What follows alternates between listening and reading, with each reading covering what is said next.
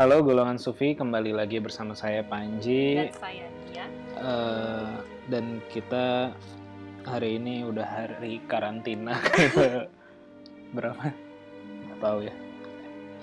Eh, sebenarnya kalau ya? yang dihitung karantina dari Kita Senin mulai minggu lalu apa dari Senin Berdiam. minggu ini? berdiam di, di rumah. Kayaknya mulai Dari hari- Senin minggu lalu ya. Senin minggu lalu gitu? Iya Senin minggu lalu. Ha. Oh ya berarti udah udah seminggu lebih empat hari. udah 13 hari.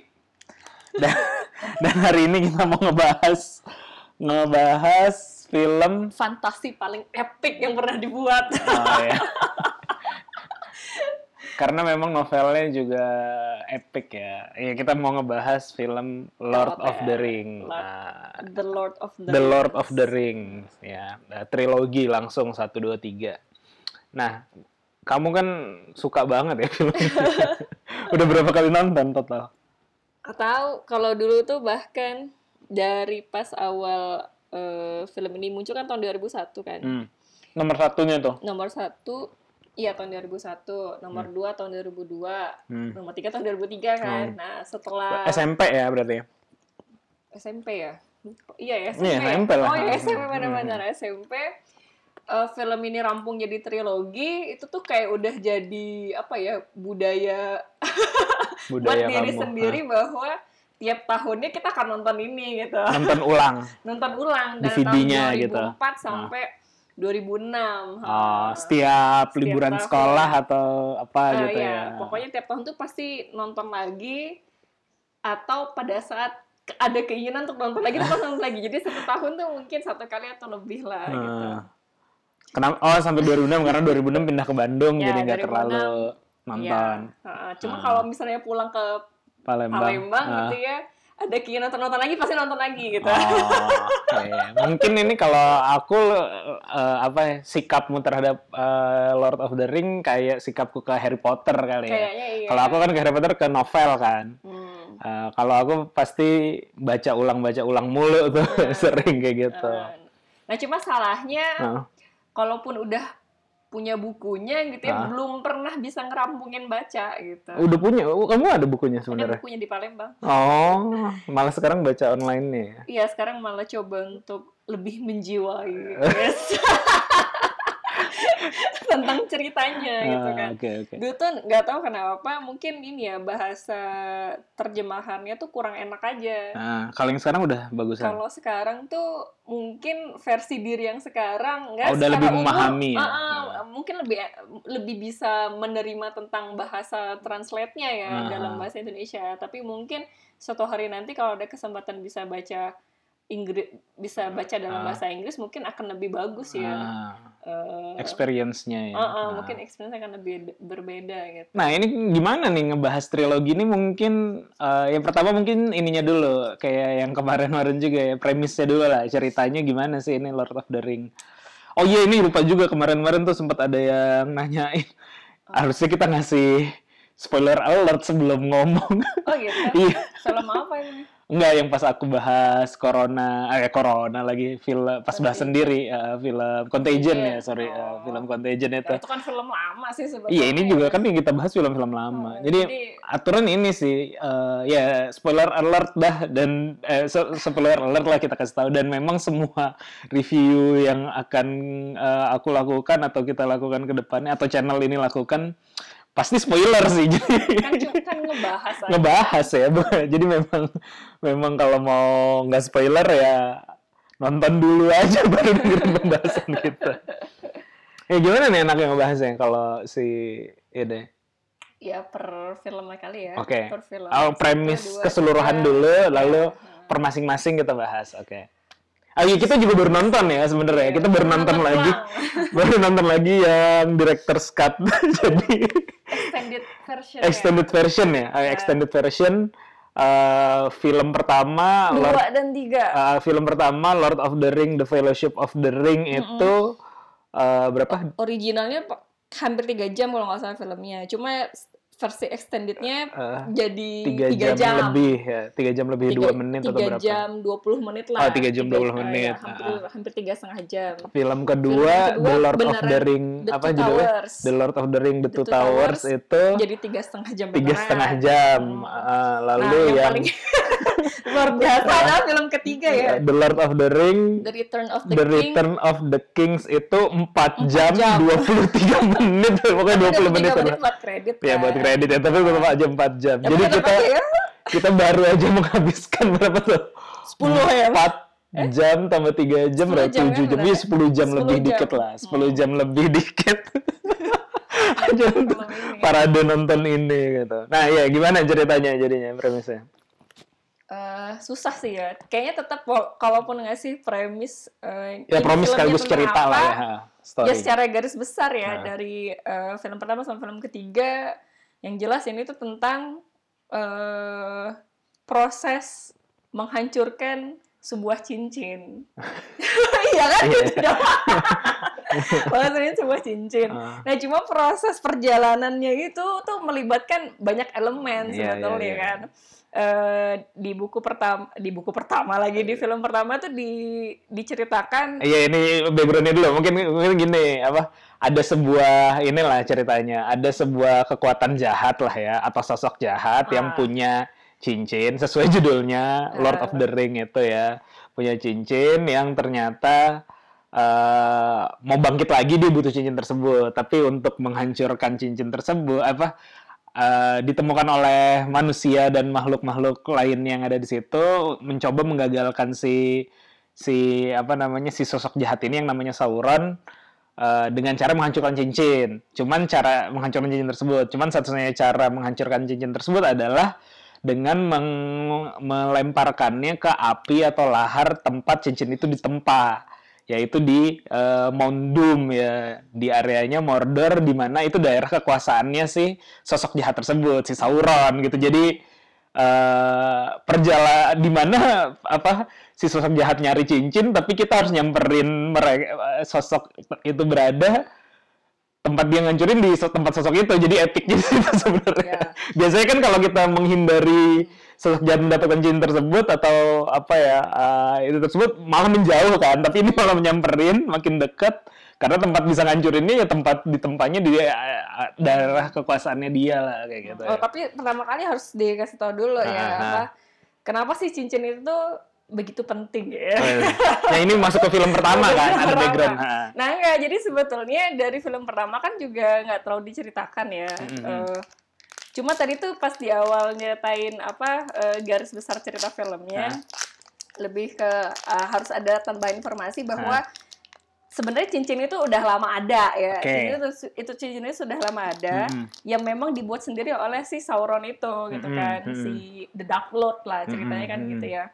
Eh, dia bikin cincin itu yang mana cincin itu tuh akan membawa akan membuat kekuatan dia semakin besar dan membuat pengetahuan dia untuk menguasai Middle Earth ya namanya apa dunia tengah gitu ya Mm-mm. eh, untuk jatuh di bawah kekuasaan dia. Nah, itu dia pakai cincin itu sebetulnya. Mm-mm. Nah, ternyata kan eh, pas dia habis eh, membuat cincin itu, eh iya membuat cincin itu kan terjadi pertempuran nih antara Hmm. manusia dan manusia barengan sama elf ya bangsa peri ngelawan dia kan. Mm-mm. Kalahlah dia kan, akhirnya cincin Mm-mm. itu jatuh ke tangan Iya, manusia kan. Iya itu di uh, oh iya Ya. bagusnya di film pertama sebenarnya menurutku ya Mm-mm. cerita background itu ditampilkan. Iya ditampilkan Ah, di awal kan, ah. jadi kita tahu asal usul cincin itu dan Hmm. akhirnya cincin itu ya jatuh di tangan manusia, akhirnya cincin itu hilang lah ya. Mm-mm. eh, ratusan tahun, ribuan Hmm, tahun. ratusan tahun ditemukan dan eh, karena si Sauron ini itu dia bangkit lagi Mm-mm. dan dia butuh cincin itu dan dia juga nyari cincin itu sebetulnya. Jadi Oke. kayak ini ada ada dua kubu kan di Ah. awalnya kan. Ah. Nih orang yang punya cincin yang yang yang menempa cincin, dia butuh cincin itu untuk mengembalikan kekuatan dia dan Hmm. ada kubu lain yang mau menghancurkan cincin itu. Nah, Oke. cuma tadi ya itu ya, cincin Hmm. itu cuma bisa dihancurkan di Iya. tempat dia ditempa ya. Uh, Iya, gitu. Iya, jadi maksudnya kalau secara ya tadi apa secara umumnya adalah kalau orang mau kabur dari kekuatan jahat itu kan malah Iya. menjauhi, tapi ini Betul. malah mendekat gitu kan. Eh, Kayak gitu. Nah iya kalau balik lagi ke film, eh ya tadi proses tadi itu diceritain dengan narasi yang bagus sih. Jadi menurutku kalau Lord of the Ring, The Fellowship of Two Tower, eh The Fellowship, gabungan dua film ya. The Fellowship of the Ring ini nomor satunya ini bagus karena openingnya itu kita dibawa seolah-olah ke dunia baru gitu loh, Iya. dikasih sejarahnya berlalu ra- ribuan tahun, lalu masuk ke scene eh, Hobbit. Nah itu juga menarik tuh Ya, emang film ini tuh bisa bagus karena dunianya. ya satu memang novelnya itu bagus gitu Oh. ya. Mem- Memang novelnya itu bagus dan dua dibuat sama orang yang ngefans banget sama novel itu gitu kan. Hmm. Jadi memang dia berusaha untuk mem- apa si Perry menghidupkan si Peter si apa, Peter si Jackson, Peter itu Jackson ya. ini berusaha untuk menghidupkan uh, semua imajinasi Dia. Ah. gitu ya yang tertera di dalam buku itu Ah. sedekat mungkin gitu. Ah, Jadi ya kelihatan lah Ah, iya, hasil iya, ininya ya apa? Iya, iya. eh, apa Nah, ya? iya, Passion dia gitu ya terhadap buku ini. Iya, nah kan tadi ya udah pasti dari cerita udah kebayang tadi ada sosok jahat Sauron gitu yang udah ri- hidup ribuan tahun tapi dikalahkan ribuan tahun yang lalu itu, lalu sampai ke zaman sekarang. Nah, cincin yang hilang ini sebenarnya jatuh ke tangan Hobbit ya, Eh, jatuh ke tangan eh, bukan jatuh ke tangan sih, ditemukan oleh salah seorang Hobbit. Namanya Bilbo. Namanya Bilbo. Sebetulnya Nah, kalau ah. pengen tahu proses nemuin dia, mungkin harus nonton The Hobbit. Iya, cuman kan eh, kita nggak prosesnya kebalik ya. Maksudnya proses penemuan filmnya, pembuatan filmnya kan kebalik Eh, ya. Lord of the Rings. ya udah kita bahas lalu. Mungkin berikutnya abis ini kita kita bahas The Hobbit ya gitu. Nah, masuk ke filmnya eh nyeritain tentang Hobbit kan di awal ya. Hmm. Gimana tuh? Jadi tentang Hobbit, walaupun sebetulnya informasi tentang The Hobbit di film ini kan nggak terlalu diceritakan Hmm. apa ya eh, secara tegas gitu ya. Hobbit itu makhluknya seperti apa seperti apa. Cuma kita dibawa mengenal karakter Hobbit tuh sejalan dengan film ini berlangsung Hmm, gitu kan. hmm.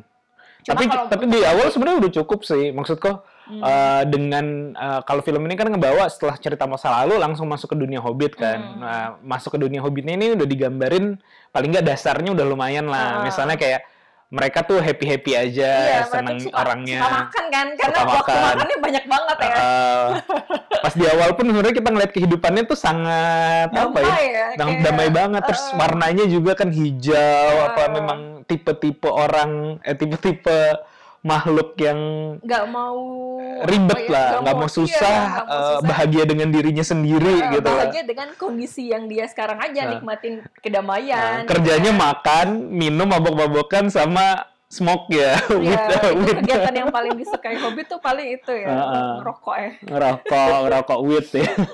Heeh, itu terus apa lagi iya gimana? gimana? apa ya apanya lupa jadi Ya ini ceritanya gimana? Kan ada to- tokoh itu kan nyampe masuk ke si dibawa oleh Bilbo, awan akhirnya Oh, cincin iya, ditemukan oleh Bilbo. nah ya jadi emang di cincin ini tuh di di Bilbo oh ya jadi karakter dasar hobbit itu kan tadi ya dia suka kedamaian Hmm. dan dia tuh memang natur apa ya kan yang namanya makhluk tuh punya sifat natural ya apa sih Hmm. Sifat Iya. bawaan lah ya Hmm. kayak gitu dan sifat bawaan bawaan hobi tuh kayak nggak punya nafsu Hmm. selain terhadap makanan Hmm. ataupun terha- eh, atau terhadap merokok kayak gitu Hmm. kan nah sedangkan yang namanya cincin ini nah cincin ini tuh sebetulnya dia tuh bukan ini bukan buk- bukan Benda. barang oh ya bukan barang atau benda magis seperti Tongkat. yang diceritakan di di novel-novel atau di atau di film-film berhubungan sama magic lainnya Hmm, gitu hmm. Dia tuh nggak kayak suatu barang yang kalau kamu pakai, kamu bisa langsung matiin orang atau Hmm. langsung bikin dunia ini hancur berkeping-keping itu enggak. Hmm. Jadi kekuatan di sini tuh magisnya versi Tolkien ini tuh lebih ke wisdom gitu loh. Hmm. Kayak apa ya? eh, enhancing atau apa sih eh, meningkatkan kelebihan natural yang ada pada diri dia. Jadi Hmm. Hobbit ini kan naturalnya dia itu adalah makhluk yang cepat gitu kan. Maksudnya eh, dia tuh sigap gitu. Hmm. Jadi dan dia tuh nggak terlalu suka dilihat oleh ditemukan oleh makhluk lain selain dia gitu. Jadi Hmm. kalau misalnya ketemu sama manusia terus oh tiba-tiba dia nggak ingin ketahuan dia bisa Hmm. langsung eh, apa ya melesat pergi dan Hmm. orang manusia itu merasa bahwa kayaknya aku tadi salah lihat deh. Kayaknya Hmm. bukan Hmm. eh, atau menghilang dengan sangat cepat lah. Hmm. Nah makanya si cincin tadi itu kalau kalau dipakai sama si hobbit Hmm. bisa ngilangin diri dia karena memang natural sifat hobbit itu udah menghilang dengan cepat gitu kan karena dia nggak mau Hmm. dilihat sama makhluk lain Oh, jadi kalau dipakai makhluk lain belum tentu Belum hilang. Oh, makanya gitu. iya kan makanya sama si Bilbo hilang sama Frodo juga hilang gitu kan ya Ah. maksudnya hilang dari Oh, ini kamu lah gitu based on kamu baca novel ya? Ah, Ah, kayak oke, gitu. Jadi oke. dia eh, ya tadi ya me- meningkatkan atau mengupgrade gitu Iya, ya, iya, sifat enhancing yang lah ya. dimiliki oleh orang yang pakai cincin itu gitu. Hmm. Jadi emang efeknya bakal beda-beda. Jadi emang ring of power tuh Hmm. bukan tadi ya bukan cincin magis yang Hmm. kamu pakai terus tiba-tiba kamu bisa jadi kayak. X-Men gitu ya. Hmm. Atau yang lain tuh enggak, tapi lebih ke tadi ya enhancing apa Hmm. yang eh, kekuatan natural dia yang ada di Hmm. makhluk itu sama memberikan apa lebih wis apa wisdom apa eh, kebijaksanaan Hmm. lah gitu ya pengetahuan lebih ke kayak gitu. Nah jadi dia cincin ini jatuh ke Bilbo Hmm. dan ngebuat si Bilbo ini tuh selalu kalau di saat-saat genting berbahaya dia selalu bisa ngilang kan jadi bisa Iya. menyelamatkan nyawa dia dan bawa kekayaan aja gitu kan Hmm. kan dia suka mengembara kan dan Hmm. dari pengembaraan itu kan dia bawa emas lah atau Hmm. harta karun lainnya ke rumah dia kan dan Hmm. akhirnya dia jadi hobbit yang kaya banget lah Ah. di situ Hmm. terus juga si cincin ini tuh bikin orang yang pakainya tuh panjang umur Nah. dan kayak awet muda gitu kan. Hmm. Jadi si Bilbo ini umurnya udah 111 kan waktu Hmm. itu di film ini Hmm. tetap kelihatannya kayak umur 50-an Iya, gitu iya, kan. iya, iya. Eh, Karena dia menemukannya 60 tahun yang lalu ya. Jadi Ah, ah. stay di Hmm. usianya tersebut gitu ya. eh, eh, stay dalam segi apa eh, paras. Iya, iya, tapi fisik dalam ya. hatinya enggak. Iya, iya, iya. Kayak gitu sih. Mhm. Nah, terus eh, cincin ini dibawa Bilbo selalu ada di sisi dia dan dia merasa kok lama-lama kayaknya apa ya dia selalu merasa cemas gitu kan Mhm. tentang si posisi cincin itu gitu kan. Mhm. Makanya di film kan ada yang pas dia eh, gugup gitu Iya, ya, jadi cincinnya di mana? Cincinnya mana? Ternyata Hmm. ada di saku Iya, bajunya iya, iya. sendiri kan dia akhirnya ngerasa teng- Dan- tenang gitu. Iya, tapi yang aku yang aku lihat cincinnya berarti punya efek samping juga lah punya ibaratnya. efek samping karena itu tuh ya cincin kegelapan kan Mhm. Eh, bukan memang ditempa bukan untuk kebaikan cincin itu Hmm, gitu loh hmm, iya, iya. Eh, emang buat kejahatan Hmm. jadi makhluk sebaik apa pun yang pakai cincin itu dengan Hmm. tujuan semulia apa pun ya lambat laun akan Belok. akan Hmm. iya akan terkerap apa sih Iya. bahasanya terkerap Ini padahal dia suka komen orang ngomong bahasa Inggris campur-campur. Sendirinya campur-campur. apa eh, jadi Rusak. ya Eh, jadi rusak lah Iya, Kayak bahkan gitu yang eh, kalau yang aku lihat eh, bahkan eh, tipe kayak Hobbit pun yang hidupnya maunya senang, damai dan segala macam, Hmm. tapi eh, Bilbo yang udah puluhan tahun akhirnya mulai agak galau juga make Eh, cincin eh, tersebut tapi gitu. efeknya efek ke dia memang lambat Iya, karena memang, memang pada lambat. dasarnya dia baik Iya gitu betul. kan. heeh. Jadi makanya kenapa kalau oh iya tadi mungkin yang Miss diceritain adalah ketika 2000 tahun sebelumnya terjadi peperangan antara si Sauron dengan makhluk makhluk-makhluk yang ada di Middle Earth itu cincinnya akhirnya sempat dipegang oleh raja kan, Iya. salah satu raja Heeh. manusia gitu, uh, Kings of Men yang namanya Isildur ya. Hmm. Cuman ya itu juga Isildur karena dia human punya nafsu juga dan punya apa ya? punya pikiran-pikiran jahat ketika make tergoda juga Hmm. gitu, tergoda Karena juga. memang si manusia ini tuh kalau Hmm. di dunianya Tolkien ini tuh Hmm. digambarkan memang makhluk yang paling gampang untuk dipengaruhi Iya gitu iya, kan. Iya, kepada kenyataannya memang Emang begitu ya. memang gitu. Iya oke, karena tadi apa eh, itu ya cincin seperti itu gitu. Nah masuk ke karakter tadi mungkin cincin salah satu karakter utama ya sebenarnya kalau kita kalau kita bahasakan dia sebagai sosok juga kan karena dia punya willing punya bahkan kalau di di filmnya juga diceritakan cincinnya tuh beberapa kali kayak whispering gitu kan kayak benda ngomong. pusaka aja sih ya. Ah, bisa ngomong Eh, tapi walaupun tidak keluar suaranya ya tapi kayak bisa Hmm. mempengaruhi Hmm. orang lah kayak gitu. hmm. Nah, Bilbo itu satu Itu karakter. Bilbo ya. Ah. Jadi kita kalau bahas sesuatu nggak selesai Iya, iya. sama ya. Nah, tapi sebenarnya karakter utamanya bukan Bilbo di film Bukan. ini, yaitu adalah Frodo. ponakannya yang namanya Ponakannya. Frodo, orang Hobbit juga, makhluk Hobbit juga Makhluk gitu. Iya. Ceritanya adalah si pada suatu momen di di apa di usia si Bilbo itu udah 111 tahun, si Bilbo pengen menyerahkan cincin itu eh pengen pergi lah ya. pengen pergi lagi Ah, ah, bertualang lagi, menulis buku, menulis buku gitu. lagi, terus ya emang ada rencana buat balik lagi sih ah. Shire ya ah, nggak akan balik lagi ke kampungnya. Kampungnya Hmm, namanya Hobbiton, Shire, Shire, Shire, ya. ya, Shire. spesifik kotanya namanya Hobbiton kayak gitu kan. Pengen pengen pergi meninggalkan seluruh warisannya ke Frodo, termasuk Hmm. meninggalkan cincin, Cincin tersebut itu, gitu. Karena memang se- sepertinya sudah ada ramalan-ramalan tertentu ya kayak Hmm. gitu ya terhadap cincin tersebut gitu. Nah, akhirnya eh pergilah si Bilbo itu gitu dan meninggalkan cincin kepada Frodo dengan wasiatnya kayak gitu. Hmm. Lalu nah lalu ada datang si Gandalf ya. Hmm. Gandalf gimana karakternya nih? Nah Gandalf nih menarik sebetulnya apa eh, Gandalf nih penyihir ya. Gandalf nih dibilangnya wizard kan Ah, ah. ya penyihir lah ya itu Eh, ya Ian McKellen ya pemainnya ya. Iya, Ian McKellen, Ah. Magneto ya. Nah, Nah, cuma ini apa eh, ternyata tuh dia tidak sesimpel penyihir mhm. seperti yang di- jadi eh, istilah penyihir yang dijatuhkan kepada Gandalf gitu ya at- dan r- ras lainnya gitu ya. Kan ada lima kan penyihir sebetulnya. Itu tuh buat simplifikasi aja oleh orang-orang yang lihat karena bingung juga tuh itu dia tuh makhluk apa sebetulnya. Ah. Nah, si Tapi yang pasti ini makhluk berbeda, dia makhluk berbeda. bukan manusia. bukan manusia, Oke. bukan manusia Bukan yang elf. berta- iya bukan bukan Oke. elf. Jadi Ah. emang dia makhluk sendiri. Ah, Jadi dia oke. punya rasnya sendiri. Eh, Kayak titisan dewa, gitu oke. loh. Eh, ya- yang emang sengaja diutus ke dunia ya ke Hmm. dunia eh, Middle Earth itu tuh mhm. untuk apa ya untuk membantu manusia Hmm. atau orang-orang yang masih berdiri eh, masih berdiri menentang kekuatan Sauron yang mau bangkit. Oke. Jadi emang sengaja diutus gitu loh. Ha. Dan emang diutusnya itu dalam usia yang 60 tahun itu. Jadi maksudnya dia tuh diutus tuh bukan dalam keadaan muda terus tiba-tiba sekarang jadi tua. Ah. Jadi memang wujud dia tuh pasti diutus emang udah segitu aja dan dia Ah. tidak akan menua dan Oke. tidak akan jadi muda juga sih. Jadi emang Ah. segitu-gitu aja gitu kan. Hmm. Eh, dan emang dia tuh punya apa ya?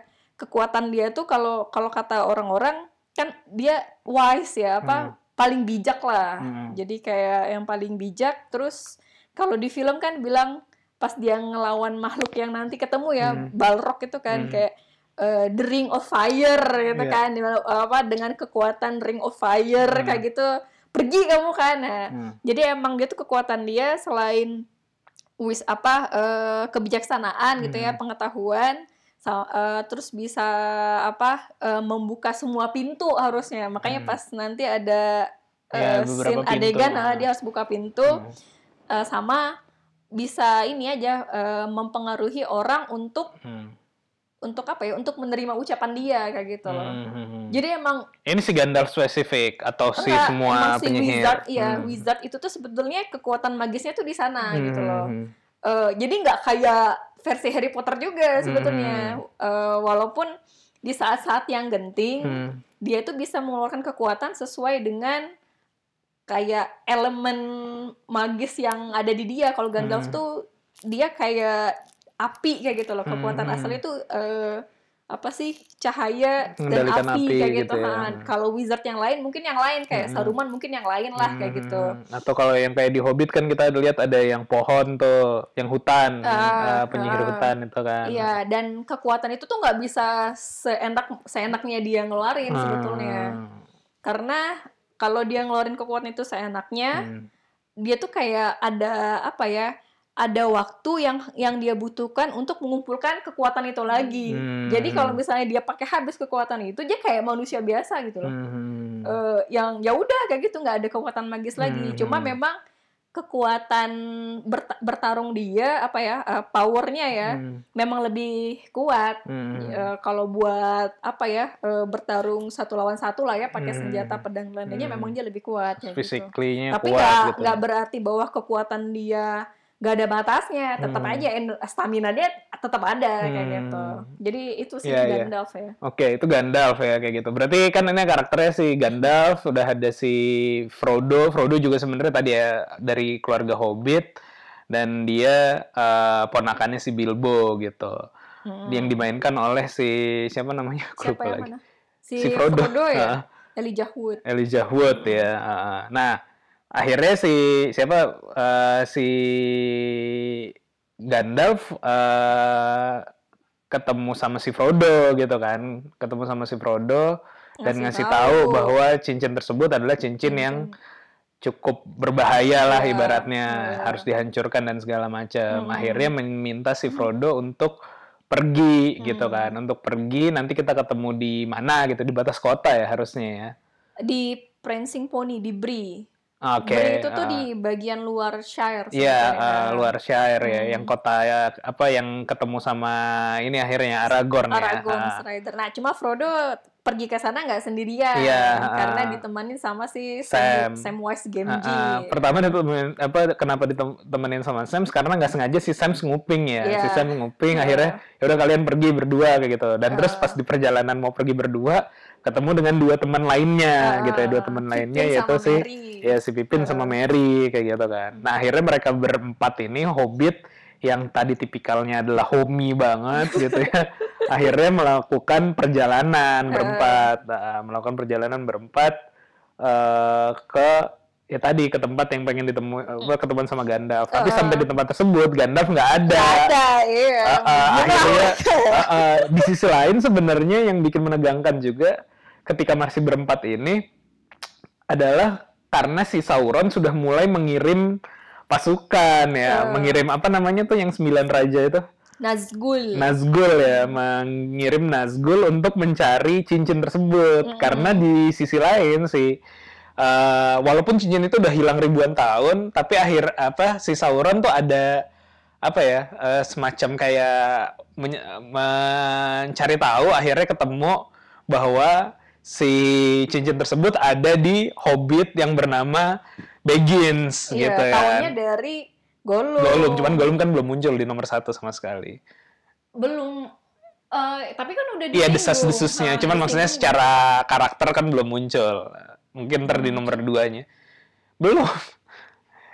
Belum ada Oh, iya, dialog, iya. belum ada dialog, belum ada dialog, apa-apa ya. Cuma gitu. ada scene bahwa dia sempat disiksa kan, Iya, untuk ya. ngeluarin nama ah, yang ah, dan Shire. Shire ah, Nah, ah. karena udah tahu posisi spesifiknya, Ah. makanya si Sauron itu langsung nyuruh apa sih pembantu Nazgul, ya. utamanya lah ya, Ah, ah. terus si Nazgul itu untuk langsung pergi ke Shire Ah, untuk ah. nyari yang namanya Baggins. Ya, nah pergi ke situ apa si jadi cukup tegang di perjalanan dan harusnya ketemu sama Gandalf dan di suatu bar ketika dia mabuk orang karena karena sebagian besar orang udah tahu eh, ada hobbit yang lagi dicari oleh Sauron eh, mereka nggak ngaku sebagai Baggins gitu kan cuman karena dalam keadaan mabuk salah satu temennya yaitu si Pipin akhirnya bilang Iya itu Baggins itu tuh gitu kan, itu kan, Eh, yang si Frodo ya. nunjuk gitu. Akhirnya mereka eh, dikepung lah sama anak buah anak buahnya si Nazgul tersebut lah ya atau anak buahnya si Sauron kayak gitu. Cuman diselamatin sama Strider, pengembara yang ternyata adalah si Aragorn ya. Aragorn ini adalah keturunan dari si Isildur Isildur. Isildur tuh nama raja tadi di 2000 tahun yang lalu yang ngalahin. yang ya yang berhasil Hmm. apa apa eh, Mem- memotong tangannya si iya, Sauron lah. jari lah. Ya jarinya. Iya, banget. memotong jarinya si Sauron dan melepaskan iya, cincinnya eh, kayak hmm. gitu. Kenapa sih siapa namanya? Kenapa si eh Gandalf nggak ada? Karena Gandalf lagi konsultasi ke Saruman, Saruman. penyihir putih. ya. Kalau Gandalf levelnya ini masih penyihir masih grey ya, apa penyihir Gandalf abu-abu grey. gitu. Padahal penyihir terkuat tuh penyihir white ya, white Hmm. white wizard gitu. White Dia lagi konsultasi tentang cincin karena Gandalf udah tahu oh, ternyata jangan eh, udah punya kecurigaan ternyata cincin tersebut adalah cincin yang dimiliki oleh Bilbo adalah cincin yang dicari oleh si uh. Sauron kayak gitu dan ternyata benar ketemu Sau Saruman ya penyihir putih itu tapi ternyata penyihir putihnya sudah berbelok gitu Iya. kan sudah me- apa namanya sudah berteman dengan si Sauron jadinya mulai jadinya malah ditangkep ya dia di situ ya Kemarin dia tawarin dulu dia. Hmm, mau join apa enggak Hmm, gitu ya forces lah. Mm-mm. Kita ya ini bakal ada pembagian kekuatan gitu Ah, kan gitu kan. ah. Nanti Saruman apa eh, merintah bagian mana, Sauron bagian mana. Cuma Ah, kan ah. kata Gandalf nggak mungkin dia akan Ah. bagi-bagi kue kayak gitu kan. Ah, Akhirnya Iya. ya udahlah si Gandalf itu mau dimusnahkan sebetulnya Iya, sih. ya ditangkap gitu ya, Ditangkap, dikurung, disiksa kayak gitu. Nah, di sisi lain tadi si ini si rombongan hobbit itu empat orang hobbit itu ketemu sama Aragorn dan akhirnya Aragorn eh, diajak cerita ya Hmm. Eh, kita lagi mau ketemu Gandalf nih kayak gini gini gini gini gini gitu Eh, terus gimana sih kayak gitu detailnya Iya, jadi maksudnya dia tahu si Frodo ini megang cincin apa, hmm. terus ya satu-satunya tempat yang akan lebih aman Hmm. itu adalah eh, ke Rivendell. Hmm. Apa eh, tempat yang nanti bakal ada pertemuan lah ya tentang eh, nasib cincin itu mau diapain. Jadi Hmm. sebetulnya sih kayaknya si Gandalf di awal-awal tuh udah ngasih tahu beberapa orang penting dari beberapa ras eh orang pentingnya lebih ke kayak ke suku peri lah ya. Hmm. Ini ini cincin udah ketemu nih, kita maunya enaknya diapain Hmm, hmm, hmm. dan itu mau dibahas. Jadi kayak emang udah direncanakan mau ada Hmm. pertemuan di Hmm. Rivendell itu kan, Hmm. tempatnya si Elrond ya, Hmm, hmm. eh, pemimpin peri di Rivendell itu. Hmm. Nah, cuma mungkin si Frodo si Frodo itu awalnya tugasnya kayak cuma sampai prancing poni doang nih. Abis Hmm. itu nanti bakal di apa dibawa sama Gandalf dijaga untuk bisa dibawa sampai Rivendell. Hmm. Awalnya kan pengen kayak gitu doang. Iya. Ya, cuma ternyata ada kendala Ya. lah ya. Jadi ya akhirnya tugas si Gandalf itu Hmm. ya digantikan secara tidak sengaja oleh si Aragorn ini Aragorn dan Strider si itu, Hobbit akhirnya ya. Nah, akhirnya dia yang jagain si Hobbit ini untuk uh, membawa cincin itu ke Rivendell Hmm, gitu kan Ya, Rivendell ini adalah semacam ibu kota elf ya, semacam kayak kera- tempat tempat tadi ya, tempatnya si elf itu ya. ya tempat elf Hmm. bersemayam Nah ya, terus dari situ perjalanan pergi ke Rivendell kayak gitu. Hmm. Di perjalanan pun sebenarnya ketemu beberapa masalah gitu kan ya, Hmm. kalau nggak salah ya. dikejar-kejar sama Nazgul Ah, ah, tetap dikejar-kejar sama Hmm. Nazgul, bahkan ada salah satu adegan dia ditusuk ya Iya. si siapa namanya si si Frodo-nya si Frodo ditusuk oleh si Nazgul Ah, kayak gitu kan. pemimpin Nazgulnya bahkan Mm-mm, bahkan pemimpin Nazgulnya gitu kan. Akhirnya ditusuk dan luka parah gitu ya. Walaupun padahal udah ngilang pakai cincin tapi tetap ditusuk Hmm. eh, dan akhirnya dibawa naik kuda oleh si ngapain sih kayak gitu. oleh Arwen. iya kan abis ketusuk sebetulnya perjalanannya tuh masih jauh Hmm, untuk ke hmm. Rivendell kan. Ah. Jadi Masih enam hari perjalanan. iya ya masih enam Hmm, hari ya. hmm. Eh, masih Harusnya, jauh. Mm-mm, masih jauh. Eh, eh pas lagi ya udah nyari tanaman dulu lah ya Ah. untuk sekedar ngobatin sedikit lah nggak Ah. ngobatin ya apa eh ya, Ya, ngasih nutup supaya agak ya. baik lah gitu Ah. ya ke lukanya Frodo terus tiba-tiba Arwen muncul. Nah, Nah Arwen ini adalah anaknya. anaknya dari Elrond Mm-mm. eh, yang jadi penguasa di Rivendell tadi Mm-mm. dan juga eh, pacarnya si Strider Aragorn. lah Ah, gitu ya. mm. Dan dia nawarin dirinya untuk bawa Frodo ke Rivendell Mm-mm. karena Mm-mm. Dia memang cepat sih sebetulnya kalau Hmm. naik kuda memang dia cepat banget kayak gitu Hmm. kan. Akhirnya ya Frodo dibawain lah kan sama si Hmm. Arwen ini Mm. dan ternyata udah dibawa masih dikejar-kejar juga kan sama si Iya, Nazgul iya. itu sampai eh, akhirnya adegan yang membuat aku sendiri Hmm. apa dulu ya pas pertama kali nonton wah keren banget gitu Hmm. kan ya waktu ngeliat adegan si Nazgul ini pas mau nyebrang sungai itu di langsung digulung sama Air. eh, air yang dalam bentuk kuda kayak gitu kan Hmm. efeknya tuh bagus banget untuk film tahun 2001 nih efeknya Hmm. termasuk bagus gitu Emang airnya berbentuk kuda, bukan air Iya. bah aja. enggak bentuk Oh, kuda bentuk iya, kuda nah terus akhirnya berhasil lah si Frodo ini dibawa Hmm. ke Rivendell Eh juga. karena Nazgul itu takut sama air ya. iya kan dia tak- takut sama air dan Api api dan macam-macam lah.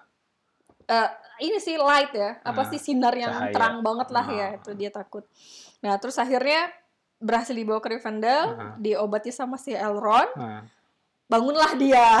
bangunlah dia setelah beberapa lama Ah. pingsan gitu ya ah, nah terus akhirnya abis dia bangun terjadi pertemuan yang Ah. emang seharusnya mau terjadi kan ah. terkait untuk eh, memutuskan gimana nih cincin ini eh, nasibnya mau diapain kayak gitu kan Hmm. kalau mau dimusahkan siapa yang bawa kayak gitu kan Hmm. ya Yang di mana apa rapat tersebut dihadiri oleh eh, beber- berbagai macam golongan ya Eh, perwakilan dari ada- human ada, ada si Boromir ada Boromir, Hmm. Boromir nih eh, apa anaknya apa ya penjaga tahta penjaga tahta Gondor. Gondor kayak gitu. Kenapa penjaga tahta? Karena nggak ada rajanya. Iya. Rajanya ceritanya semenjak 2000 tahun yang lalu udah hilang lah kayak gitu. Akhirnya Hmm. dipegang oleh uh, penjaga tahtanya lah. Mm-mm. Eh, Boromir, per- golongan manusia. Lalu ada golongan elf yang punya tempat. Selain itu juga ada Legolas ya, anak buahnya. Legolas Anak apa buah. sih ini? Legolas tuh elf. Iya, maksudnya eh, posisinya apa dia? Anak dari eh, pemimpin elf dari daerah mana gitu. Oh, kayak gitu. Nah, terus ada dari golongan eh dari makhluk dwarf ya, yaitu Hmm, kurcaci si ya, eh, kurcaci, Gimli ya- ya namanya. yaitu Gimli. Cuman satu doang ya kurcaci yang datang ya. Hmm, cuma satu doang. Gimli, lalu ada penyihir si Si Gandalf dan terus udah ya itu doang Udah, ya. itu Ada doang. berapa golongan tuh? Lima ya, ada beberapa. Wiz- Manusia, manusia, wizard, wiz- hobbit, eh, dwarf, elf. elf. Iya lima. ya. Lima apa enam? Lima kayaknya. Ya oke. Akhirnya mereka berapat dan masing-masing punya egonya masing-masing gitu kan. Hmm. Si elf mungkin ngerasa oke ini kayaknya kita yang mau bawa, si manusia apalagi kayak gitu. Si Si manusia malah pengen, ya udah kita pakai aja buat Buat melawan, Iya, melawan si Sauron itu. yang megang manusia, si dwarf nggak mau kalau elf yang megang kayak Hmm. gitu-gitu. Akhirnya si hobbit yang nggak sengaja ngikut terpaksa terlibat di situ karena Hmm. dia udah ter- termasuk eh, ring apa ya yang ngebawa cincin lah udah dari Hmm. Awal mengajukan diri ya udah gue aja yang bawa lah gue aja yang bawa cincin tersebut kayak gitu kan nah akhirnya disetujui lah karena memang orang-orang udah pada tahu kalau hobbit tuh nggak akan macem-macem lah ya nggak akan mudah tergoda lah Iya, terhadap karena udah itu gitu. terbukti bahwa kayaknya aman-aman aja dengan si Hobbit ini. Nah, Walaupun dia udah lama megang. Ah. Terlihat di Bilbo sama Ah. satu lagi eh, Frodo gitu ya. Ah. Dari dia bawa dari Shire sampai ke Rivendell. Kayaknya Ah. dia nggak punya Terpengaruh. banget sama sekali. Iya, nggak ada, nggak ada terpengaruh sama sekali. bahkan kalau soalnya kalau di kalau terhadap makhluk yang lain selain hobbit itu efeknya cukup cukup besar ya Hmm. bahkan tadi mungkin luput kita ceritain adalah ketika Gandalf menemukan cincin tersebut eh, bersama Bilbo dan Frodo juga dia bahkan level Gandalf aja mau hampir terpengaruh kan gitu kan. Hampir terpengaruh oleh cincin tersebut gitu kan. Terus manusia apalagi gitu kan. Si Boromir ini juga gampang terpengaruh gitu.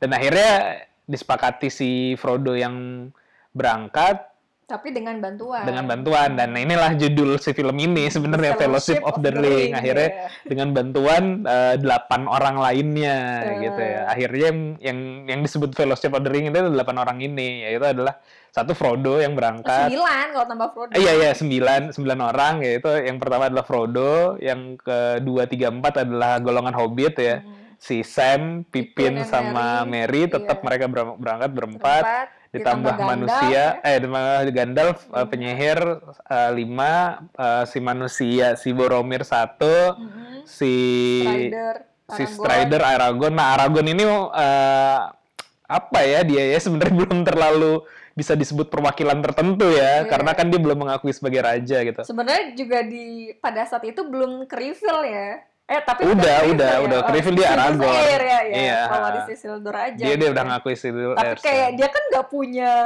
otoritas terhadap rakyat. Iya iya karena kerajaan waktu itu masih dipegang oleh tadi kan si Boromir si bapaknya Boromir yang ngeselin.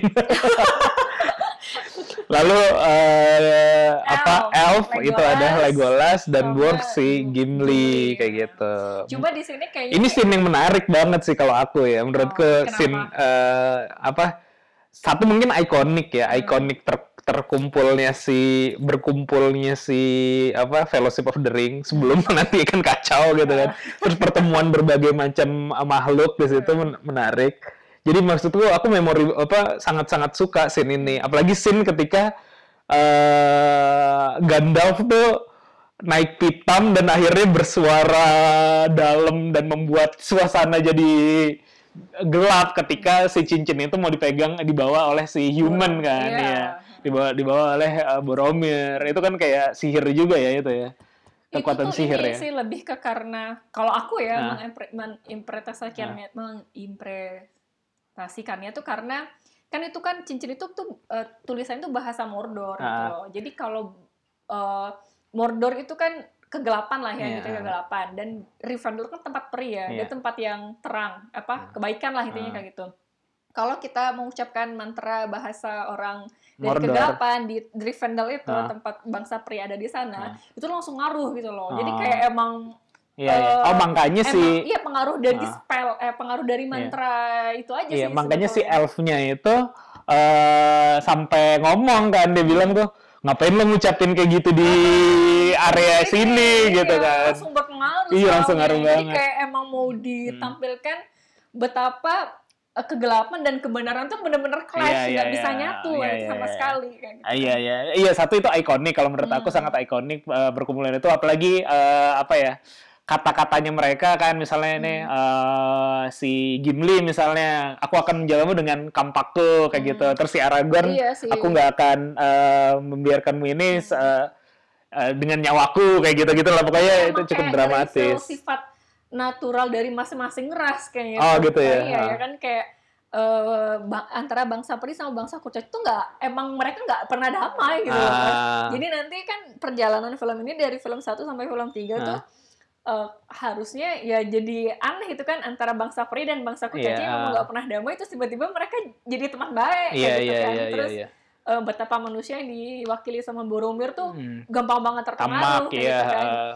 Eh, terus juga kalau si Aragorn sih aku ngelihatnya lebih ke kayak itu tuh sebuah Hmm. tugas yang nggak selesai Hmm. dan dia tuh sebagai po- apa Ah. ya eh, keturunan Isildur itu Ah. kayak masih punya tanggung Iya, jawab iya. terhadap cincin itu makanya dia eh apa eh, re- merela, merela ya jadi relawan lah gitu ya Hmm. untuk menjaga Frodo sampai cincin itu berhasil dihancurkan kayak lebih ke Hmm. sana dan kalau Iya, iya. Gandalf tuh kayak tadi ya origin dia kan ya memang kayak gitu ya emang titisan dewa kan dan Hmm. tujuan dia adalah membantu. Hmm. Jadi dia di sana tuh kayak kayak moderator lah harusnya. iya, iya. Tugasnya tuh moderator, Hmm. bukan orang yang Hmm. berperan langsung ya. Iya. si Tapi- elf Nah, kalau elf tuh kayak- kalau di elf sebenarnya lebih kayak egois juga sebenarnya ya merasa dirinya tinggi kali Iya, ya, iya, merasa iya, yang iya. hebat lah tinggi kayak Ah. gitu.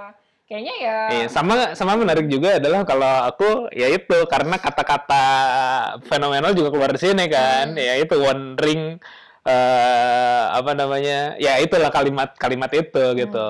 One ring to rule Hmm. Rule them them all, one ring to uh, find them all, ring to bring them all until the darkness bind them kayak gitu. Itu kan diucapkan oleh Gandalf dan Iya. sangat powerful lah jadinya. Iya. Jadi maksudku kalau di mom- di nomor satu menurutku yang sangat fenomenal atau apa ya Hmm. eh, scene yang paling oke sih di sini gitu ya Oh. berkesan banget lah Oh, gitu bahkan kan ya. kalau di Hmm. sampai sekarang masih sering jadi reference untuk macem-macem tuh pertemuan itu Oh gitu. ya, apalagi yang pas Boromir iya iya itu, itu kan jadi Iya. jadi meme Iya, ya jadi meme jadi meme banget kan yang itu kayak gitu nah terus ini jadi setengah film lebih mungkin menceritakan sampai pertemuan itu ya kalau nggak salah ya. Nah, akhirnya pergi dari situ berangkat mereka berrombongan, Nah, berombongan itu. untuk bantuin Frodo sih. Ah. Kalau pada akhirnya Ya dan di akhir sebenarnya prosesnya adalah di akhir film ini eh, tidak ada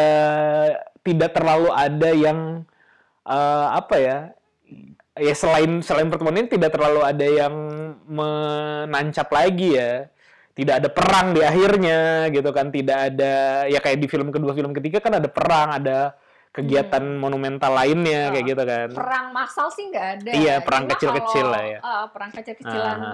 karena ini aja sih ketemu sama orcs di tengah Iya, jalan. Terus apa pasukan-pasukan yang memang dikirim untuk ngalangin mereka aja Iya, sih iya. sebetulnya kan. Eh kayak perjalanan apa eh halangan pertama kan didapatkan pada saat pengen melalui jalur bukit ya, jalur, Iya. jalur gunung. Heeh. Ternyata dibikin sama Saruman, dijadiin ada badai salju hebat banget lah Iya. sampai mereka harus terpaksa lewat jalur Heeh. eh, apa namanya itu main Ah, apa tambang. tambang apa tambang ya Mm-mm. yang yang dikuasai sama kurcaci, kan kurcaci tapi yang udah ditinggalkan Oh, yang udah Ah. ditinggalkan. Ternyata emang si kurcaci itu udah dibantai sama Balrog Ah, ah. sebelumnya Oh, gitu sebelumnya. kan. Ah, ah.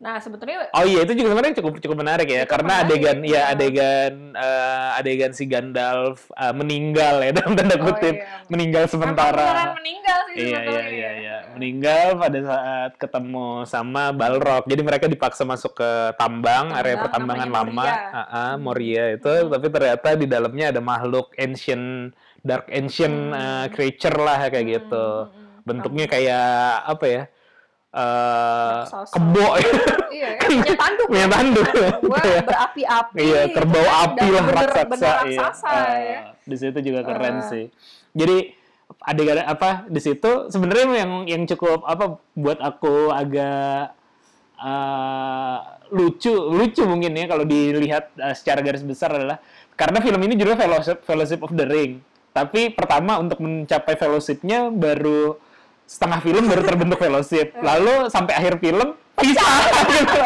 dan salah satu apa pecah yang pertama adalah si Gandalf ya Gandalf Iya. akhirnya tetap apa ya eh, kalau dalam film ini mindsetnya mau ditanamkan bahwa Gandalf seolah-olah tertinggal dan mati di dalam eh, ketika Iya, menghadapi melawan si Balrog si Balrog kan. itu. Akhirnya mereka setelah melewati gunung salju dan pertambangan tersebut tinggal berdelapan kayak gitu itu kan. scene sedih banget lah. Iya ya kamu gimana? Aku nangis nonton itu.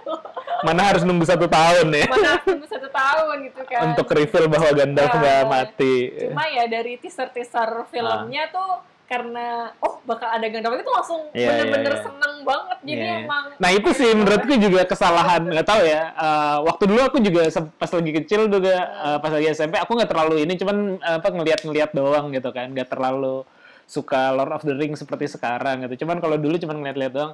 Nah sebelum masuk ke kedua itu memang udah banyak tis apa eh, apa sih namanya trailer ya trailer filmnya kan yang Ah. untuk Two Towers kan. Nah, Nah, uh, mungkin si sutradaranya juga menurutku harusnya ini nggak usah nge-reveal trailer ada si Gandalf sebenarnya kalau mau uh, keep the mystery karena kan nggak semua orang baca bukunya kan. Jadi maksudnya tapi ketika udah muncul kan jadinya langsung ah udah ada Gandalf lagi gitu. maksudnya sebagai ah, sebagai justru kita yang suka film jadi senang sih Iya, tapi harusnya kan lebih seneng akan ketika di reveal pas di gitu. film gitu lah. Jadi Oh, lu jadi jadi emang pas pertama kali nonton itu antara percaya dan nggak mau percaya gitu. Ah. Ini beneran mati atau enggak? Ah. Tapi gimana beneran mati gitu kan? Iya. Dan di akhir sampai film berakhir pun kayak nggak ada tanda-tanda sama sekali bahwa Gandalf itu akan hidup lagi. Iya, gitu kan. iya, iya. Ah, ah. Nah, terus apa di akhir film pertama selain tadi Gandalfnya digambarkan seolah-olah meninggal, yang padahal enggak gitu ya. Beneran Lalu meninggal sih itu. sebenarnya benar meninggal Sebenarnya ya. beneran Ah. meninggal. Jadi Tapi kan, hidup. Oh iya ya, tapi hidup. Tapi nanti diceritain di yang kedua kayak gitu ya. eh, Nah, lalu selain itu eh, adalah matinya Boromir. Boromir Hmm. Eh, karena memang eh, ya menurutku sangat manusiawi banget ya Boromir ya. Hmm. Dia ada hasrat terhadap cincin tersebut. Lalu dia mencoba melobi melobi si Frodo eh, dan mungkin agak kasar melobinya juga gitu ya. Tapi Frodo akhirnya bisa lepas eh, dengan pakai cincin dengan itu. pakai cincin tersebut. Nah, karena dia pakai cincin itu terpisah. terpisah dan orcs yang emang dikirim untuk Iya. dari mereka bisa sensing, bisa sensing gitu iya kan. Nah, jadi cincin tersebut memang agak-agak tadi yang ngeri selain lagi dicari walaupun kalau dipakai jadi punya kekuatan tapi jadi kedetek lah ya ibaratnya oh, oh. gitu kedetek oleh eh, timnya si Sauron lah kayak Hmm. gitu Eh, dipakai terpencar eh akhirnya diserang kan karena Iya. ketahuan itu diserang di apa sih namanya di ambush gitu lah ya Hmm. di ambush apa eh, serang dadakan dikepung dan segala macam terpecah lah mereka kayak gitu Hmm.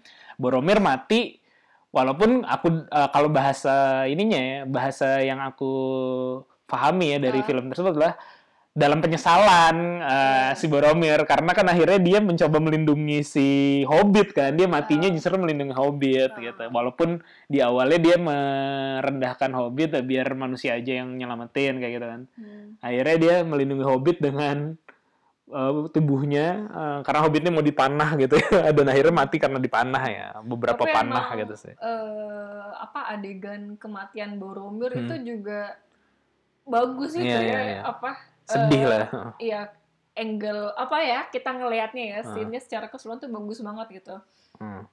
sampai ya itu juga sampai ngebuat oh masa mati lagi gitu iya kan iya ya. Eh, karena mau iya baru si ini mati ini mati lagi gitu kan dan emang apa sampai dibikin adegannya ada mute sedikit suaranya Ah. itu kan terus Ah. narik panah Ah. dan bunyi cuma busur panahnya Ah. doang itu Lambat kan. Itu, lagi, ah ya. ya itu keren banget sih Iya, sebenarnya iya, iya. penggambarannya ya Iya, secara umum yang Lord of the Rings kekuatannya adalah di sinematografinya ya. Maksudnya Hmm. selain gambarnya tuh sangat Hmm. bagus, maksudnya gambar lingkungannya, tapi Gambar- pengambilan gambarnya juga Pengambilan bagus-bagus gambarnya banget bagus. sih. apa kostum Menang yang Oscar juga di situ gitu ya, kan. di bidangnya tuh ya, di Sinem- yang iya, yang pertama. sinematografi yang Nomor pertama satu. menang ya Oh, sinematografi menang yang pertama Hmm. kayak gitu kan.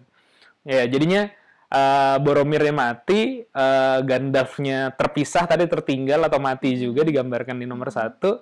Dan eh, di akhir eh, Fellowship of the Ring ini Frodo sama Sam, Sam pergi sendiri, sendiri, Merry si sama Mary Pippin sama diculik. Pippin diculik Hmm. dan si apa eh, si Aragorn, eh, Legolas sama Gimli eh, mau nyelamatin Pippin sama, Mary. Jadi iya. eh, awal dia bersembilan ngumpul, lalu di akhir Iya. film ini terpisah jadi tiga, empat kelompok kan. Gandalf sendiri, lalu gengnya Aragorn, gengnya eh, Pippin sama Mary diculik, sama si Frodo sama ini, jadi terpencar gitu Iya. kan. Oh tadi sempat Ah, lewat ah. kita uh, Apa? adegan abis dari Moria ngelawan apa Suna Balrog itu kan mereka mampir dulu tuh ketemu sama Lady Galadriel kan. Oh iya betul betul betul betul. betul. Nah di situ kan mereka Ah. tuh lebih ke, nah sebenarnya tuh Boromirnya tuh kayaknya ya kan Hmm. si Lady Galadriel ini kayaknya dia bisa Lady Galadriel tuh ini juga apa namanya juga. elf juga ya. Jadi dia salah satu elf yang dapat cincin salah satu cincin. Jadi kan Ah. cincin itu awalnya ini cincin eh, yang beda dengan cincin, yang itu ya. beda. Hmm, Jadi sebetulnya gini, eh, si sejarah cincin itu tuh ya.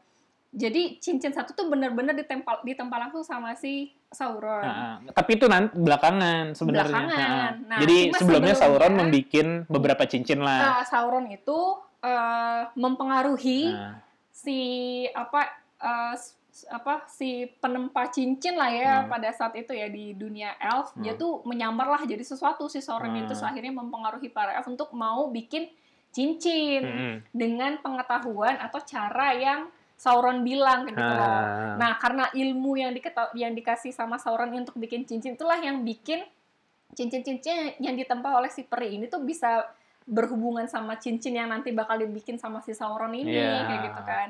Nah, cincin yang pertama kali dibikin itu kan buat si elf tuh. Iya, Tiga cincin tiga itu kan cincin. nah. salah satunya itu dikasih ke Lady Galadriel Ah, ini ah. langsung kan. Tapi bukan Sauron yang nempa ya, Iya, iya. Sauron yang ngasih ilmu buat nempanya aja Iya, gitu kan.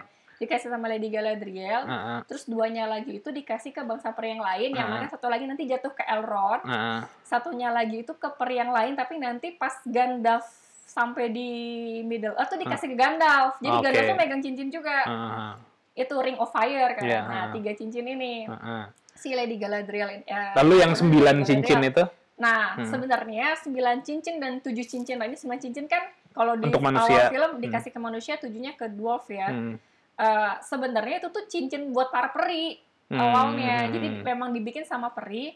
Cuma abis itu diambil sama Sauron, hmm, dibagiin. hmm, Kayak gitu loh, hmm. dibagiin buat jadi Ya biar Ah. chaos aja lah ya. bukan buat chaos sih, Ah. maksudnya eh, berharapnya itu bakal membuat mereka yang memakainya itu bakal cenderung ke Sauron, Hmm, oke. cenderung ke kegelapan. Hmm. Dan ternyata cuma manusia yang berhasil benar-benar dipengaruhi sehingga Ah. jadi Nazgul itu tadi. Ah. Kalau dwarf ternyata enggak karena eh, kecintaan mereka terhadap barang-barang tambang gitu ya, Hmm. kekayaan eh, terhadap eh, emas dan lain sebagainya itu lebih tinggi. Jadi Hmm. mereka nggak kepengaruh sebenarnya sama si Sauron. Hmm, hmm, hmm. Kalau pada akhirnya nanti si cincin yang dia eh, yang dia ada di dwarf itu diambil lagi sama si Sauron. Hmm. Sisanya mungkin di The Hobbit ya ada Iya, dari iya. ceritanya Hmm. kayak gitu. Nah, terus si Lady Galadriel ini Hmm. Eh, si cincin itu sebet kan tadi di awal udah dikasih tahu ya apa Hmm. dia itu apa eh, membuat orang yang pakai kekuatan aslinya jadi lebih hebat Iya, ya. hmm. Nah, si Lady Galadriel ini tuh kekuatan dia adalah melihat masa depan salah satunya hmm, dan baca pikiran. oke. Makanya dia kayak di situ kan sini kayak dia bisa ngomong langsung kepalanya oh siapa, ke Ah, Boromir, ah, ke Frodo gitu kan. Iya. Makanya bahasa yang diterima oleh masing-masingnya berbeda Beda, kan. ah, ya. ah. dan ke Boromir Seolah-olah ke gue ngomong ini, se- ke dia Ah, ngomong dan gini. kayaknya gitu. sih ke Boromir tuh kayak dia ngasih tahu nasib dia nanti tuh kayak apa deh. Ah. Makanya dia kayak jadi abis dari situ kan kayak sedih banget gitu ya, Ah. takut gitu Ah. ya. Eh sam- dan itu berpengaruh sampai scene terakhir dia mau dibunuh kayak gitu kan. Ah. Eh, Iya, dan ah. pun eh, iya, tapi kalau buat buat yang denger tadi eh, cincin eh, cincinnya memang ada banyak, cuman eh, kalau di opening filmnya langsung di di counter bahwa akhirnya Sauron bikin satu cincin yang eh, jadi lord dari semua cincinnya Ah, kayak ah, gitu ya. ah, Itu ya ya itu cincin yang kita bahas dari tadi ini Ah, ah. sebenarnya kayak gitu. Hmm. Nah, terus ini apa namanya? Eh, di akhir pertemuan dengan Lady Galadriel juga dikasih dikasih banyak. Dikasih dikasih apa sih namanya eh, oleh-oleh lah bekal lah ya. Ah, bekal. yang mana sebenarnya kalau di yang di film nggak dikasih lihat ya. Di film eh, dikasih lihat beberapa ah. tapi ada yang fungsinya kayak nggak nggak dijelaskan dijelasin ya dipotong gitu kan. Kalau yang kemarin kita tonton kan cukup cukup jelas cukup jelas ya masing-masing yang kayak pertama gitu. misalnya kayak roti. Lembas bread iya Mm-mm. itu roti kalau di versi extendednya kan dikasih tahu eh, apa Roti ditunjukin itu- sama si Legolas, Legolas. oh, roti ini eh, bisa Ngenyangin empat hari, eh. nggak empat hari sih seharian untuk Oh, orang seharian. Dewasa Oh, iya, cuma iya. dengan potongan kecil Nah, doang oh iya gitu karena si Pipin makan empat kali gitu Ah, ah, makan empat roti emang hobi tuh kayaknya emang suka makan banget Iya, iya, kan iya. kayak gitu Mm-mm. nah di film aslinya kayaknya sih Hmm. nggak ada ya seingat aku Mhm. gitu Iya, kan emang nggak ada ya Heeh, terus eh, iya ada beberapa lah kayak Ah, gitu dan setiap pemberian Lady Galadriel itu tuh emang berguna banget Ah, untuk masing-masing individunya. Karena ya tadi ya dia, dia bisa ngeliat baca masa depan lah, nih kayak gitu iya jadi di akhir film pertama tadi kayak gitu apa terpencar-pencar semua lalu masuk ke film kedua nih Ah. jadi sebenarnya kalau menurutku ya ini Ah. kalau pandanganku Hmm. kenapa dulu nggak terlalu suka sama Lord of the Ring Hmm. karena setiap filmnya nggak terlalu konklusif gitu sih Oh. kalau aku ya Hmm. terutama yang pertama sih kalau yang kedua oke lah ada ending epicnya gitu yang ketiga apalagi gitu kan karena udah konklusif banget cuman kalau yang pertama tuh kayak dan itu menyebabkan aku kayak ya ini eh, biasa aja gitu karena eh, aku lebih suka kalau misalnya kalaupun dibagi tiga chapter ini ada sesuatu ada sesuatu ada sesuatu gitu sih mungkin masalah itunya aja waktu itu Hmm. gitu Cuman karena termaafkan karena ini kan memang menceritakan perjalanan ya, bukan memang kalau Harry Potter kan kelas. Jadi kelas 1, kelas 2 jadi memang ada endingnya kayak gitu. Aku sih suka banget tuh eh, film yang pertama ini ya, Hah. pertama kali itu satu belum belum eh, belum nonton Harry Potter kalau nggak Ah, salah ah. gitu ya, terus belum baca bukunya juga. Cuma emang dunia yang diperkenalkan di film itu apa ya lengkap banget gitu, Ah, ah. apa magical banget dan sangat apa ya, eh, ya apa ya bahasa epic lah gitu ya Ah, mulai dari karakter eh, se- makhluk-makhluk yang diberikan serta Ah. karakter-karakter yang membuat mereka berbeda antara Iya. ras lainnya gitu kan terus eh, sinematografinya tentu ya itu Iya. bagus banget kan syuting di New Zealand pula Iya, gitu kayak ah. eh, bagus banget terus iya. eh, visual efeknya juga rapi ya untuk Hmm. tahun 2001 tuh terlalu bagus, Bagus banget, lah. banget ya betul. jadi kayak kayak memang kenapa dia Bahkan kita tonton sekarang aja masih, ini bagus banget masih ya. bagus banget nggak kelihatan gitu loh. emang klasik ceritanya ah, klasik dan pada saat itu belum ada film yang bikin seperti itu kan Iya, iya, kayak iya. emang terobosan baru Iya, gitu iya, dari- eh, untuk film fantasi Ah. ya pada saat itu gitu terus juga eh, karakter-karakternya Hmm. yang likable ya Iya sih. Eh, karakter-karakternya tuh eh, ya kuat lah dengan kekuatannya Iya. masing-masing kayak gitu kan dan dan jadi emang apa ya ya ya film ini film ini bagus karena memang elemen-elemen yang dibutuhkan untuk mengatakan bahwa film itu bagus ada di film ini gitu Iya iya iya. Jadi Iya ya, sih. ini sih. iya iya betul betul. Cuman maksudnya kalau masalah attachment nih kayak gitu sih kalau di Ah. aku gitu loh. Dan Jadi ah, dan aku juga ngerasa gini sih versi yang eh, kalau untuk penggemarnya mungkin bagusnya nonton extended iya. ya. ah. Tapi kalau misalnya yang emang belum pernah nonton, kayaknya emang lebih baik nonton versi yang Hmm. ada di bioskop. bioskop. ah. Soalnya editingnya emang bikin ketegangan tuh nggak bisa turun. Berhenti, gitu. iya, Ah, betul, betul, Sedangkan kalau kita nonton versi Hmm. extendednya kayak oke naik terus turun lagi, tuh Iya, naik terus iya. turun lagi kan. Iya, iya, iya. Nah. Aku sih dulu nonton film bioskopnya di TV sih ya. Hmm. Eh, udah beberapa kali lah. Mungkin kemarin ini yang versi extended nonton yang ketiga sih. Jadi Oh. Eh, yang benar-benar lengkap ya, yang Ah. benar-benar lengkap kayaknya ini yang ketiga. Tapi yang di antara itu kayaknya sempat-sempat nonton di TV, Hmm. tapi ya biasa kan nggak selesai gitu loh. Maksudnya kayak sekilas ngelihat eh, nggak nggak sampai selesai. Cuman karena udah tahu ceritanya, jadi nggak terlalu attach kayak gitu sih. Tuh. Cuman bener sih karakternya tuh bagus. Satu Hobbit, Hobbitnya itu sangat-sangat bagus lah karakternya kalau menurut aku ya. Hmm. Tapi yang lebih bagus dari Hobbit, makanya kemarin pas kita nonton lagi itu aku selalu bilang eh Aragorn nih tokoh utamanya karena dia tuh sangat digambarkan jadi misalnya di awal di nomor satu aja itu kayak kayak Mark Wahlberg di film-filmnya Mark Wahlberg lah. Seseorang seorang yang udah menyendiri di mana apa lepas dari dunia tiba-tiba di, Terpaksa. dipanggil lagi gitu loh.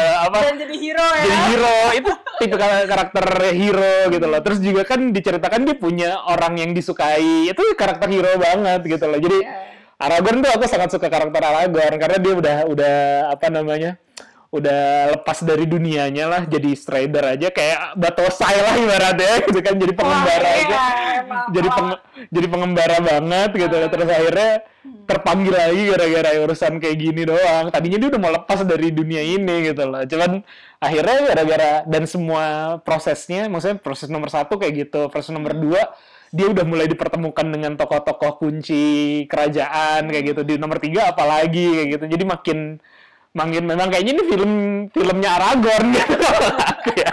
Kalau nomor satu, Hah. menurut aku itu ada filmnya Frodo. Oke. Film dua itu udah mulai ke Aragorn. Aragorn. Nah. Dan eh, ini ya, kalau dulu tuh ya, aku Nah. ingat-ingat dulu tuh, Nah. Aragorn tuh favorit banget. Iya memang. Dari satu. Nah. Satu tuh karena Terus memang actingnya sih apa sikap gila. tubuhnya tuh bener-bener bagus. iya. Dia siapa nama pemerannya? ya? Aku lupa. eh, Eh, Viggo Mortensen kalau nggak Ah. salah. Vega Mar Vega Mortensen kalau nggak salah. nah, dan kemarin kan kita nonton ya? nonton The sampingan Green ya. Iya. dan itu juga bagus ya actingnya Itu dia di situ ya. Dia jadi orang lain. Jadi- banget ya. banget banget gitu maksudnya acting eh, kemarin jadi orang Italian malah ya di Green Book itu ya jadi tapi tetap dapat karakternya gitu loh jadi maksudku eh, karena terlalu kecil apa ya eh, kayaknya memang ini aktor-aktornya adalah bu- belum aktor-aktor gede ya pada zaman itu ya Belum. Ke- Kecuali Ian McKellen kan. ya kecuali Ian McKellen yang udah cukup gede ya Bahkan film ini kayaknya yang bikin Orlando Bloom jadi terkenal banget deh. Orlando Sampai- Bloom gitu dia kan. bisa jadi di Pirates of the Caribbean kayaknya mungkin Ya. salah satu sumbangnya ada film ini. film ini ya iya, iya, Karena iya emang film itu di saat orang-orang lain eh, suka banget sama Legolas itu, Hah? kita kayak kalau aku sih sama temanku fangirlingnya sama Aragorn. Eh, ah, bukan sama Legolas. Kalau kalau kalau bukannya cewek kayak kalau Legolas kan kelihatan lebih cantik lah maksudnya ya, face-nya ya, gitu. ini sih apa sikap tubuhnya tuh bener-bener kayak seorang prajurit gitu. Loh. kalau Ya, Aragorn, kalau iya, cowok wajar kalau Aragorn kalau aku ngelihat Oh, karena iya. memang kalau cewek kan rata-rata kalau menurutku ya eh, mungkin sebagai casting director ya. Tokoh yang mau aku ciptakan untuk disukai cewek itu adalah si Legolas. Eye candy ya. eye candy ya. gitu loh, eye candy gitu. Kalau Aragorn kan ini mau cowok tokoh cowok lah gitu. Kalau cowok pasti suka Aragorn karena memang dia memahami kondisi batinnya lah kayak gitu lebih lebih dekat gitu.